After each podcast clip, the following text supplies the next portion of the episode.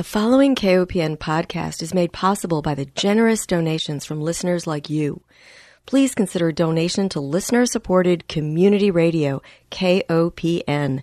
You can donate securely online at kopn.org. Thank you.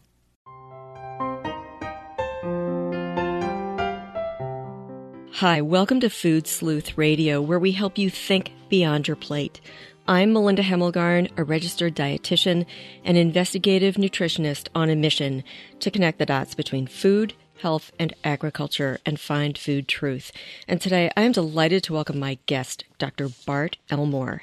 He is an associate professor of environmental history and core faculty member of the Sustainability Institute at The Ohio State University.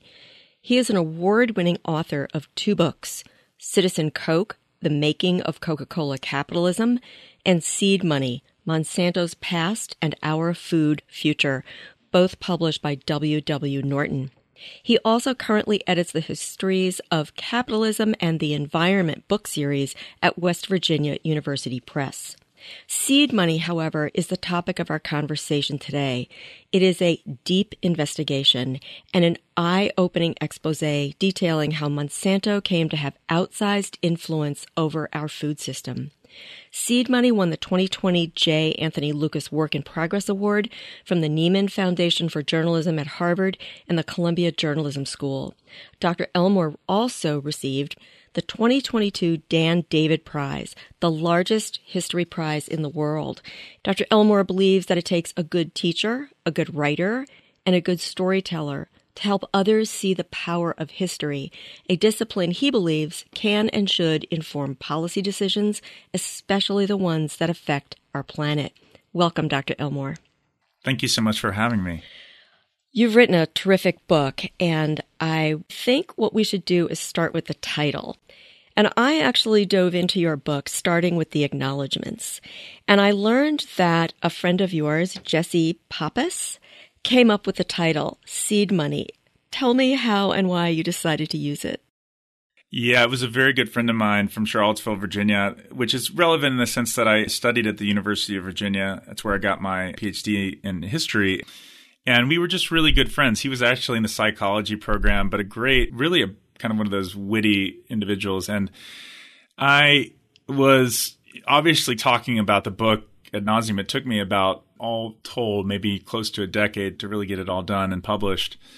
And so I was talking about it a lot. And Jesse had a good sense of what it was all about. And he actually invited me to get a beer. As I remember, he was kind of shaking. You know, he's so excited. He's like, I got the title for your book. When he said seed money, I just thought, wow, that's it. That's the book. And part of it, just to end, is just to say that this is a book not just about making money from seeds, but about the seed money, about the earlier corporate history of a company called Monsanto that became this huge seed seller by the end of the 20th century. I wanted to look back to the past to understand if there were connections to that deeper past to understand how we got to the kind of GE genetic engineering revolution in seeds in the 1990s. So it was a great title, and Jesse does deserve all the credit. Well, I know that you won this tremendous prize in history.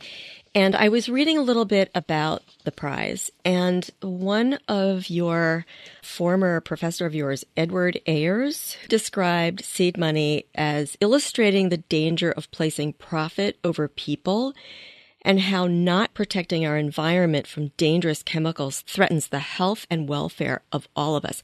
And I think that if I could put an umbrella over your book, this is really it. But when I was researching the History Prize, I learned that many history departments are closing. And I thought, oh my gosh, that's terrible. And then your revelation about environmental history. Tell me about what environmental history is exactly. Yeah, thanks for that because all the things you mentioned are part of that story. You know, when I went off to undergrad, I studied biochemistry because I thought that was how you help people. I thought I would become a doctor, that people would get sick, and then my goal was to try and help them get better. And as a kid, I was just always driven by that, trying to find a profession where you give back, where you do good in the world. It was the thing that made me happy. And it just took time for me to realize that there were these other disciplines, especially in the humanities, that had the same kind of power to heal not only citizens, but heal a planet. And I really credit Ed Ayers for helping me to see that. When I went to grad school at UVA, I was still trying to figure out exactly what I wanted to do. And he had shown me just that everyone wields history every day like a weapon sometimes you know it, it's used in debates in congress where people say oh this is what the founders said or it's used by doctors to figure out which vaccine to use we've got to understand the, the past to understand how we're going to move forward it's used by businesses to figure out what they're going to sell and how they're going to do it. And yet we think of history as like, well, I don't know, what are you going to do with a history major? You know, it's just to me as I went through this program, realized, no, wait a minute. I mean, it's so fundamental to how we decide where we're going to go in the future. How can you figure out a sustainable economy without figuring out where you've been in the past. So I fell into this field of environmental history, which I didn't even know existed when I went to grad school. Another Ed, Ed Russell, introduced me to this field. And it really just combines environmental science with history. It's basically asking how have humans changed the natural world over time? And also how has nature, we can think of disease, we can think of weeds, we can think of other things, intervened in the course of human events to shape our history. And I was just hooked. I thought, wow, here's a field that allows us to engage with the most pressing environmental issues of our time and to do so from a deep historical perspective. I'm in. And I'm sitting in my office right now. I can't think of a better job to be in. I might have a better office because history departments, as you said, are underfunded. but, but you know, I love this work and I love talking to people like yourself who are engaged with saying, what can we learn from the past? To be better people. That to me is the gift of a job. Well, and I think that you discovered the key to telling history, and that is through story, as opposed to the way many of us learn history, which is memorizing a list of dates and what happened on those dates. But you give those dates and those historical events a context. And through the eyes of suffering workers, you bring us in and you have written a book that we can't put down. In fact, you had published on Twitter shortly after your book was published, and this was in October of 2021. You said, I owe a great debt to so many workers featured in this book who labored in mines, handled toxic chemicals, and worked in farms that made our food. I honor them today. Many of these people are not alive to see this book in print, some having lost their lives doing dirty jobs that wreck their bodies, but their stories captured in court are what you have brought to us in this book. And thank you for making this real. Yeah, I feel that. I go back to Ed Ayers. He told me that years ago. He's like, these are their stories, you know, when you're talking about your historical actors and the people that are in your book. And even as you say that right now, I think about that. I think about the individuals. You, you, you live with people's lives for eight years. Right. And you feel a certain responsibility to get it right. I would say that that was probably the most stressful part of writing a book like this was wondering, did I get it right? Did I represent the people in this book well? And I mean that on all sides. We certainly the workers. I cared a great deal about that, but I also cared about the executives that I talked to inside Monsanto who wanted to convey to me that they believed that they were doing the right thing when they were doing whatever it might be inside the company. And I tried and I think my training in history has always been to tell a human story at every level, to try right. and be fair to the people that I was writing about and to not create stock evil villains and heroes, but to tell what is more accurate about the past, which is sometimes good people who make mistakes or sometimes bad people who make unethical choices and they need to be called out. So we see both of those stories in the book. And right. um, that was important to me. Yeah. I agree. And I think we see stories being used against us too, with more public relations firms grabbing onto the notion of good story is the way you sell anything. But I think it's up to us, and I think it's up to historians in particular, to teach us media literacy skills and how to separate disinformation from the truth. And I just think your book is really an important read on so many levels. And I know that you weren't intending to go out and write this story, but it was through your Coca Cola research that you discovered Monsanto's role in providing one of the key ingredients to Coca Cola. Tell me how you were allowed access to this archival information which was stored at Washington University in St. Louis. And I want to know how Washington University was the place where this information was stored. Yeah. I was as stunned, Linda, as you are, as even saying it right now. I, I couldn't believe it because I, my first book was my dissertation. It was a history of Coca Cola and looking at its environmental impact around the world. Looked at each ingredient that went into Coca Cola. You can think of the table of contents as the ingredient list on the back of a Coke can. So I looked at sugar and figured out where where did this come from and what was the impact Coke had on sugar producing places. And you know, went down the line until I got to caffeine, and I couldn't figure out where Coke got its caffeine from. And it turned out that it was this little company in St. Louis called Monsanto, and that's what led me to St. Louis. I was not intending, as you said, to write about Monsanto, but I was trying to figure out how Coke got its caffeine. And because Monsanto was one of Coke's chief caffeine suppliers back in the early 1900s, I went to see if I could get access to records.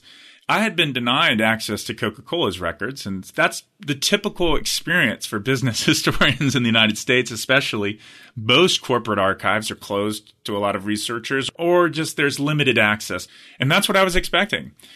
But I reached out to Monsanto and they had donated a bunch of boxes, hundreds of boxes of their corporate materials to WashU in St. Louis. And you had to get permission, even though it was in the Washington University collection, to use it. And Monsanto gave me the access. They said, sure, go look at it. So I knew going in, when you get access to something like that, that it had been kind of cleaned, that this was a, in some ways, an archive that only told part of the story. You're not going to find documents that detail the horrors of Agent Orange or PCBs or anything like that in many of these records. But what I knew as a historian is that it was still a treasure trove because it was going to be a way to triangulate to places, to names, to, to executives that I could then leave the archives with these documents and then see if I can track down these trails to these stories that ultimately led to things like Roundup, dicamba, and these other things that I talk about in the book. And so it was vital to writing this book, having that base. It included, for example, the records of Edgar Queeny and John Queeny, the father and son who ran the company in the early 20th century. I got to know so much about these individuals. And, and again, trying to tell a human story, figured out how many times they liked to shave, what type of martini they liked, how they liked their martini. And you can say, well, that seems excessive and why do you need to know that? But for me, that was vital. I wanted to know these folks. I wanted to know who I was writing about. So those records were really critical. And to a degree, I still not quite sure why they gave me access, other than to say that I think they thought that these were clean records, you know, that they're the documents that might be more damning had been removed from those records. But nevertheless, as I said, you can triangulate if you're an experienced historian to these bigger stories. I don't think that the files might have had as clean a going through as maybe Monsanto would have liked, only because of some of the personal emails that you were able to capture. So let's take, for example, PCBs. I mean, I think most of us know Monsanto from GMOs and Roundup. That's what Monsanto is most recently famous for. But the PCB story is important and the phosphate mining is important. The understanding of where these different chemicals that they produced are in history. So with regard to PCBs, the inside information was that Monsanto knew that PCBs were dangerous, but they had two choices. One was to stop producing them, which would have been the best route to go if we were just concerned with our environment and public health but they had to focus on profit. So the second choice was just sell the heck out of them and just wait for everything to collapse later on, which is what they ended up doing. But that's the kind of critical information that you were able to get from the archives that I would have thought would have been removed. Yeah. So, and this is a great point, Melinda. So, some of the documents came from the archives, but that particular document, that was a 1969 confidential document. And just in case your listeners were wondering if you were paraphrasing, you weren't. This is a 1969 document where the executive sitting there, and this is a handwritten note on this document. They know, as you say at this moment, that PCBs are very toxic, that they're a global contaminant. Monsanto was the only producer of this chemical in the United States, and it was used in almost everything. It was an insulating material that was used kind of as a fire retardant material on artificial Christmas trees and shoe polish. It was in the lining of our pools. It was in the lining of silos containing food. It was in the cardboard paper and cereal. So when we think about a global chemical problem, we're talking about Roundup and herbicides later in the story, but really this was of a global scale. And they saw it as a existential threat. And in that 1969 confidential meeting, you see this executive basically saying, Yeah, maybe we should get out of the business. Maybe that's one of the alternatives. And then he writes down the second alternative. And he says, No, maybe we should just sell the hell out of it as long as we possibly can and do nothing else. That's a full quote. And that's a moment where, as I said, my job was not only to tell a human story, but to also document times where when did they know what they knew? Because that's part of, I think, being a good historian is companies will say, well, we didn't know it was toxic then, or we didn't know it was bad. Well, this is a document that showed quite clearly that they knew. And not only that, but they were maybe strategizing about how they could sell as much of it as they could. That seemed pretty damning. But that document came from a court case, actually. It was a discovery document. And I should say that my father was a lawyer. I had had an interest in going to law school. I'd worked as a, with the public defenders in DeKalb County in Georgia. And so for me, as I said, triangulating out from the archives, I was able to go to these court cases in different places and find documents that had been released in, in various court cases that were really critical to the story. In that case, in that particular document, I would also say shout out to my colleague Ellen Spears at the University of Alabama, who had also seen that document, written a great book about PCBs. It's called Baptized in PCBs, for anyone who's interested in the full story of just PCBs. It's an amazing book. But that was actually housed in the Chemical Industry Archives, which was uh, basically an archives that was compiled of all these different discovery documents related to PCBs and some other chemicals. I think that site is now gone, but I was able to publish this actual document in its full form in the book.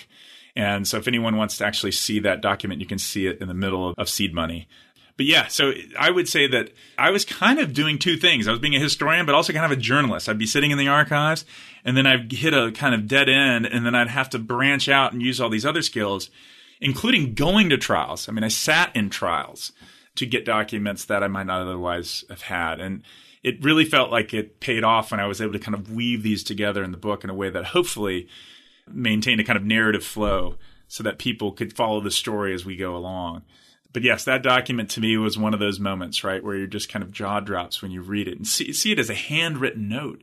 The humanity of that and kind of seeing that there's this person who's thinking this is a possibility. That was a moment I needed to call out as unethical and to say, here's this corporate culture that, as you said, in this moment, it's very clear, is considering putting profits before people. And that, that kind of culture we can see in other moments in the history as well. Right. We've got to take a break because we're halfway through, and I need to remind our listeners that if you are just joining us, you are tuned into Food Sleuth Radio. We are joined today by Dr. Bart Elmore. He is an associate professor of environmental history at The Ohio State University. We are talking about his book titled Seed Money Monsanto's Past and Our Food Future. So I'm very interested in the public relations efforts that Monsanto has gone through to tell their story. Their story being that their products are going to feed the world and that with climate change, their genetic engineering technology is going to make it so we've got drought resistant crops. But really, my understanding is that most of Monsanto's genetically engineered crops are really engineered to withstand spraying of herbicides and an increasing number of herbicides. And being that we both live in the Midwest, we see what's happening. We see more and more acres of corn and soy taking over more biodiverse cropping systems. And if you drive through certainly my rural state, you can often get a whiff of the toxic chemicals that are being sprayed on these crops. So it's this public relations story about feeding the world. And I know that you had a graduate student, I believe his name was Matthew Bonner, going to St. Louis and looking at public affairs documents. How did he gain access to those?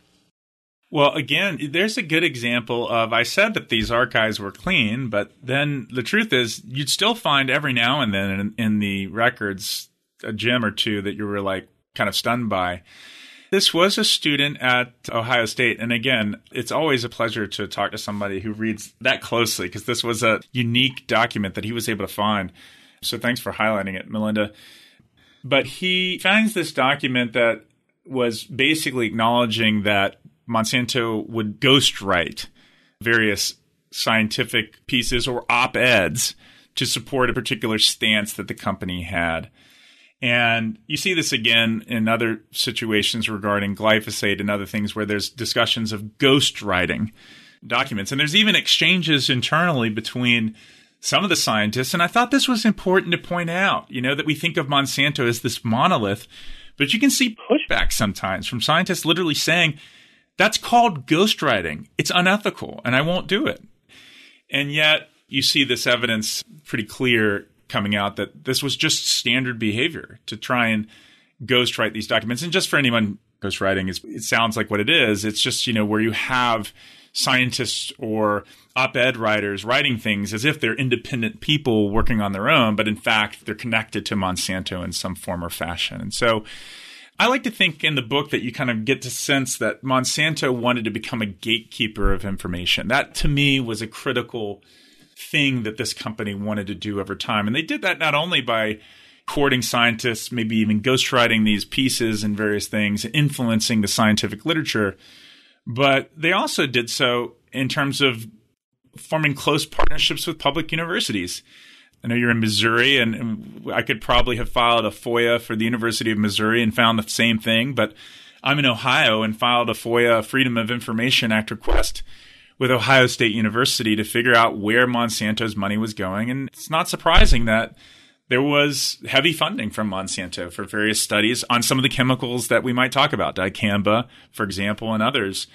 And you just get this sense when you're looking at those documents of how wrong this is, right? That a fifth grader could tell you this is like the fox watching the henhouse. You don't have the companies whose products are being assessed for their efficacy and health effects funding the science at a public university if you want to create a semblance of integrity. Even if the science is done, and I think the scientists I met, for example, a lot of them had incredible integrity, but at the very least, it, it just creates that sense of corruption that makes it so that what are you supposed to trust? Right. And I think in an era where we're having that kind of troubles today and discussions about a post fact world we sometimes live in where people, you know, there is no truth, that kind of thing this is deeply problematic. And I think one of the big takeaways, I appreciate having an opportunity to talk about it with a broad audience. One of the big takeaways of the book is that we have to have firmer firewalls between the companies who are being regulated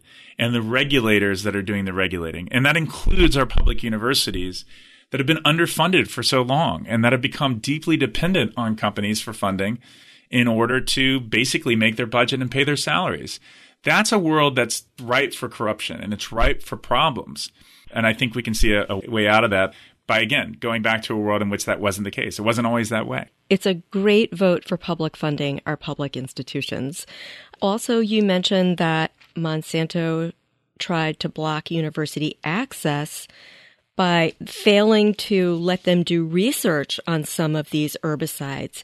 So, how are we supposed to know the full impact of say, okay, we used glyphosate, farmers liked it, it was easy, but farmers knew that weeds were going to develop resistance. So now we have new traits with dicamba, which is something that keeps me up at night because of drift issues. And to deny a university researcher access, which was laughed at by Monsanto, to refuse a researcher to get to the truth is just wrong. Right.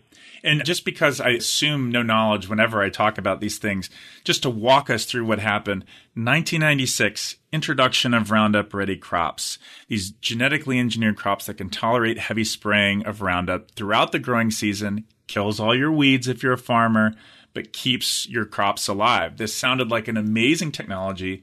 So many farmers adopt it for cotton, soybeans, corn, the major commodity crops. It was almost overnight within a decade, you see this widespread adoption. The argument at the time was you can spray glyphosate and that's all you need, Roundup. You don't need anything else. And of course, that proved to be false. There were even scientific studies produced by Monsanto saying that Roundup in these quantities would never produce weed resistance. And folks I spoke to here at Ohio State remembers those days. The weed scientists here would say, "We knew this was crazy. You don't bet against nature. Of course, if you spray that much Roundup, you're going to start seeing weeds developing resistance." And that's exactly what happened. In the early 2000s, weeds started developing resistance. The gig was kind of up. I mean, after a while, they kept trying to say it's not happening. They even went into greenhouses here at Ohio State telling our weed scientists that they didn't know what they were doing when they were publishing studies saying, hey, there's weed resistance. They were kind of bullying our scientists here. And yet, over time, the gig is up. I mean, at some point, Roundup is not as effective because weeds have developed resistance. And so you're right. What's happened now is we have a system where there's these new genetically engineered seeds that are conferring tolerance to a bunch of different herbicides. You now need dicamba and Roundup to kill your weeds because a lot of weeds don't respond to Roundup. So we're going to create a seed that has these two tolerances. And that might be familiar to everybody, but I feel like walking folks through that is really important because that's where we're at. We're at a time where we're seeing new seeds being introduced that have five herbicide tolerances. We're not reducing our pesticide dependence, it's increasing over time. As I say in the book, it's like the future of agriculture that we're being promised is actually our past. We're going back to 2,4-D, a chemical that's from the 1940s. Dicamba, a chemical introduced in the 1960s, is making a huge comeback as farmers are buying these new seeds that have these resistances to these older chemicals. And so, yeah, we're in a position where this is really problematic. And you're right. You can see in the evidence that dicamba, for example, a dangerous compound because it can drift in hot temperatures, it moves off target, it can hit crops nearby and harm them. If you don't have dicamba tolerant crops, and in the case of peach farmers, there's no option for a dicamba tolerant peach. They're going to get hit and damaged. Right. And the question was I had when I was looking at this, as you said, is did they know this? I mean, what did they know and what did they do to try and prevent this? And the evidence that was leaked in the Bader Farms trial was just so damning. Not only did they knew dicamba would drift when sprayed on these new genetically engineered crops that tolerate dicamba, but they thought it would be a selling opportunity. They even have in a confidential document that I have in the book, they said that one of the best ways to sell these new dicamba tolerant crops is to pitch them as protection from your neighbor. To tell farmers, in other words, that if you don't buy these new seeds, you might get hit by that dicamba drift, which, by the way, is being caused by our system. So, yeah, it was a pretty dark series of documents, and it reminded me a lot of that PCB moment where you'd see joking and jesting on these emails back and forth. Aha, you know, like people aren't going to buy dicamba and spray it in the hot seasons even though we put a sticker that says please don't do this. They knew that it was going to be sprayed in hot temperatures and they knew it was going to drift. Yeah. And they saw it as a sales opportunity and the most damning thing is they wrote about it and they exchanged emails about it. Right. That to me was one of those moments again where i felt as a historian i had an obligation to write that down and and say this is where we're at and if we want a better future we have to take more ownership over our ag system instead of allowing this to happen. Exactly. Well, unfortunately, we are out of time. So we are going to have to ask our listeners to fill in all the many blanks by getting a copy of your excellent book, Seed Money Monsanto's Past and Our Food Future I'd like to thank our listeners for joining us. Remind everyone that Food Sleuth Radio is produced by Dan Hemmelgarn for KOPN in Columbia, Missouri. Most of all, I want to thank my guest, Dr. Bart Elmore. Thank Thanks you. so much.